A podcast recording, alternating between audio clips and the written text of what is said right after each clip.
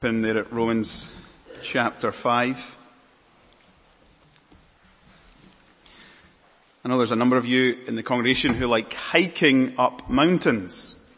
Can't say that I share that interest, but I have climbed a few mountains in my day. And one of the things I just don't like is pain, and when I think of climbing mountains, it's pain. And you sweat your way up a steep terrain, and you know better than me, and you face all these challenging sections. And what feels like after hours of exerting yourself, you finally come onto easier ground. And when that happens, I'm quick to sit down and get my picnic out and take a breather. But one of the things that always happens is that when you reach not summit, but just a ridge, you can lift your head up and you can see the breathtaking views that are underneath you, that have been developing behind you. You can see why it's now all making sense that you started climbing this mountain.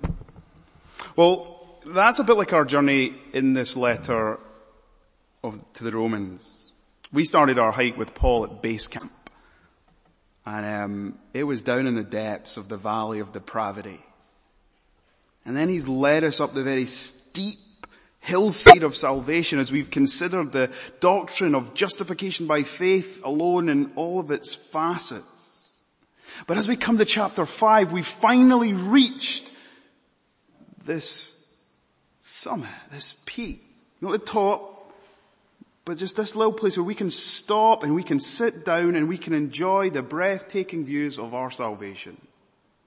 Here's a place we can rest. Here's a place where we can catch a breather. As Romans chapter 5 begins, the atmosphere changes. Paul's been arguing really with this laser-sharp focus so that everyone has clear in their mind what is justification by faith alone. This section changes from argument, the previous section, which is argumentation, into chapter 5 now becomes adoration.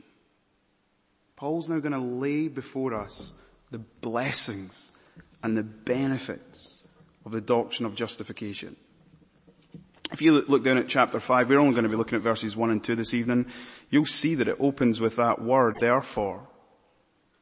And you know what I'm going to say. When you see the word therefore, you've got to ask, what's it there for? And you've got to ask that question particularly in the letter of Romans. Because there are 4 key therefores. Chapter 3, verse 21. Chapter 1, verse 18 through chapter 3, verse 20, Paul has been laying out the bad news. We all stand condemned under the law, deserving the wrath of God. And back in chapter 3, verse 20, Paul says,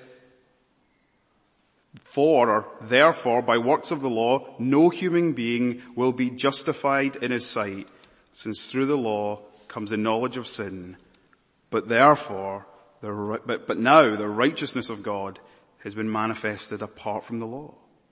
Then you come to chapter 5 and verse 1, and it's therefore, since we've been justified by faith, we have peace with God through our Lord Jesus Christ. And if you were to turn to chapter 8 verse 1, it's therefore, there is now no condemnation in Christ Jesus.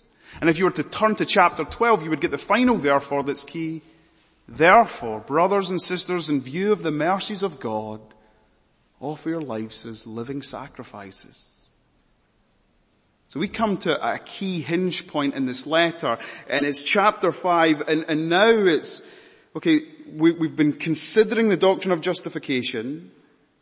Now Paul wants us to glory and appreciate and enjoy what it means for us, because there are such great blessings and benefits bound up with this doctrine. We have peace with God. We stand in grace, and we rejoice in the hope of God's glory.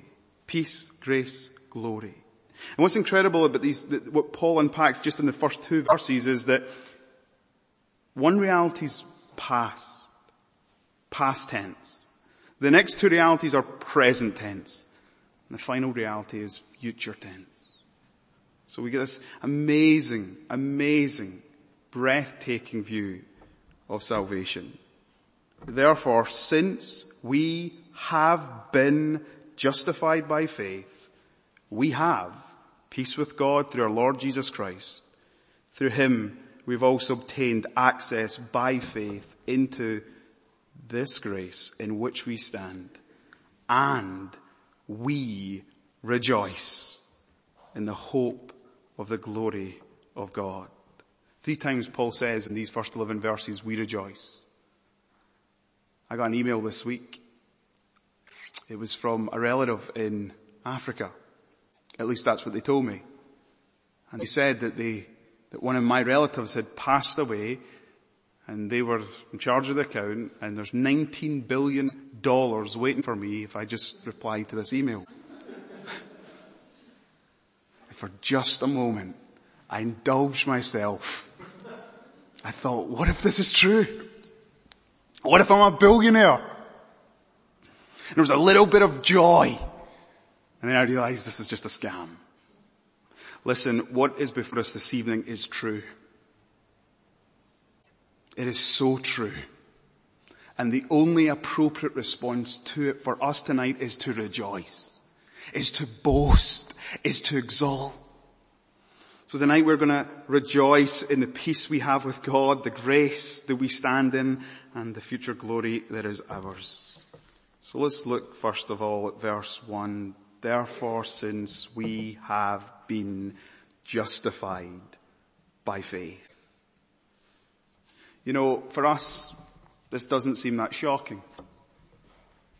We have been justified by faith. Did you hear the certainty in Paul's writing about our status before God? Since we have been justified. This is a definitive declaration. God's verdict over those who put their faith in Christ is that you are in right standing with God. Now, it might not shock us, but for many of the original hearers of this letter, it would be shocking. Because when they thought of justification, it was always a future event. It was the verdict that would happen at the very end, on the last day of judgment. Now, there's a real sense in which we will have the verdict of right relationship with God announced, publicly declared at the last. But we also understand that it is a past reality. We have been justified, made right with God because of what Christ Jesus has done. It's actually what Paul explains, isn't it? Verse 6, while we were still weak, at the right time Christ died for us. Verse 8, God shows his love for us in that while we were still sinners, Christ died for us. Since therefore we have now been justified by his blood. Our right standing with God is a reality that Paul wants us to have a full sense of assurance of. We are right with God right now, because we've believed in the Lord Jesus Christ.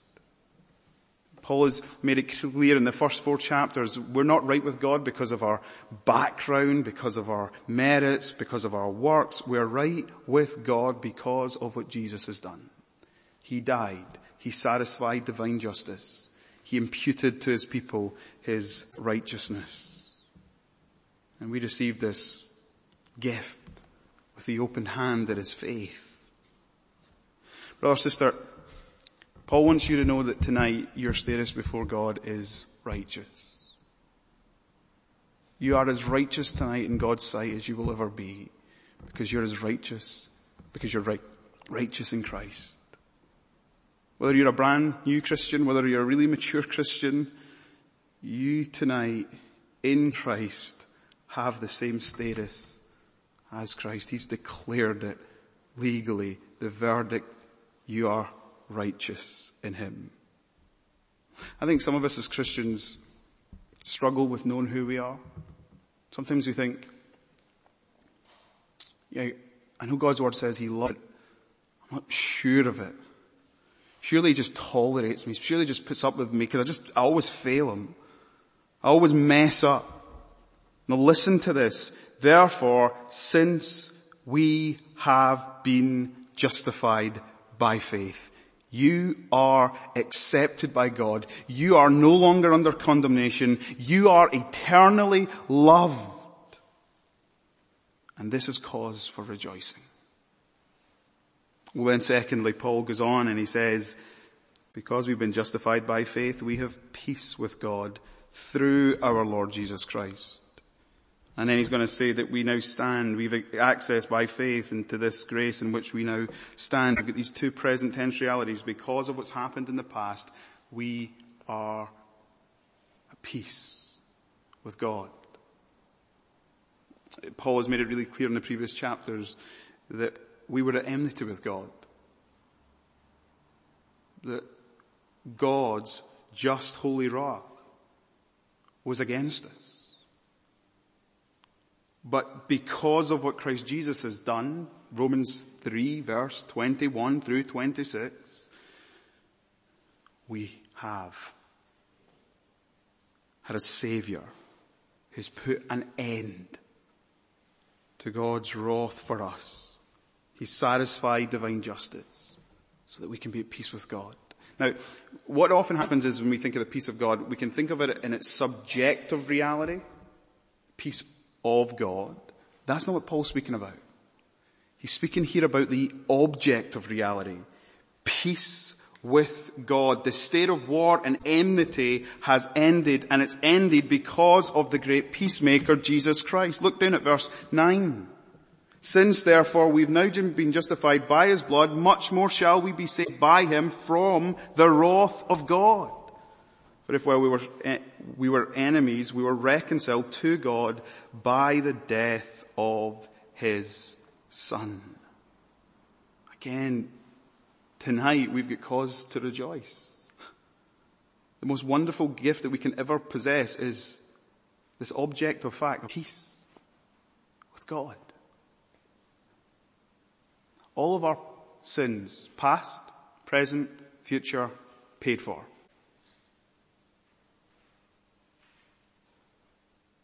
Jesus paid for them in full. So we have peace with God. We don't need to worry about facing the wrath of God.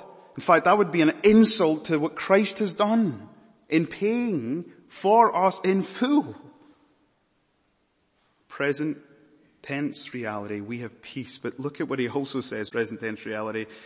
Through Jesus, verse 2, we have obtained access by faith into this grace in which we stand. Not only do we have peace, but we have access. Now, we read this, and we're so far removed from many of the Jews that were in that congregation in Rome, who were steeped in their Old Testament scriptures, and they knew that historically, that in God's providence and purposes, God's people did not have access into the near presence of God. There was a huge curtain, a huge veil in the temple, preventing the way to the Holy of Holies. You could only enter the presence of God through a mediator, through the high priest on the Day of Atonement when he went to sprinkle the blood of the Lamb. But because of what Jesus Christ has done, we have access into God's presence. You know, recently we've been thinking about the royal family, the coronation.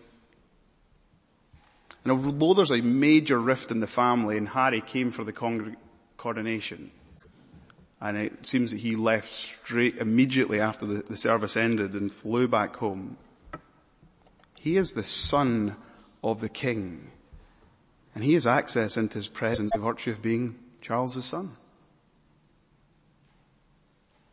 And if you think about that, William, who's his son, and right now, William and Charles in really great terms, he's got access into his presence as his son. I heard the other day that there was once an evangelical, presumably still alive, an evangelical Anglican minister. He went to school with Prince Edward. And one of the amazing things about this guy, he became a minister, and he literally has access into not just Prince Edward's presence, but because he knows Prince Edward so well, he's got access into the King's presence as a close family friend. Brothers and sisters, get our heads around this, right? This is the wonderful reality. You and I now have access into the presence of the Holy of Holies because Jesus Christ is our older brother and he's paid it all in full. And through him we have access into the very presence of God. But the present tense reality is so amazing is that now that we have access into his presence, we stand in grace. That is to say, we have God's unlimited love and favor forevermore. The Christian life is a life lived by the grace of God. We are saved by grace. We live by grace. We're sustained by grace. It's grace that will take us all the way home. We now have residence in the presence of the King of Kings, and we enjoy his love and favor. Remember the story of the prodigal son? He goes off to the faraway land, and then he comes back to the father. And he thinks that the only way he'll be accepted back into the father is if he slaves away and becomes one of his hired servants. That's not what happens. The father runs out to him. The father brings him in. He clothes him. He puts a robe on him, a ring on him, sandals on him. He kills a fattened calf and he brings him into the home because he's taken him back. Grace. That's the picture of you and I. We now belong in the presence of God as sons and daughters. So justification, not only the benefit, the blessing that's bound up with it, not only addresses the negative aspect, hostility, it's got this glorious positive aspect where we have access, we stand in grace, and we know that God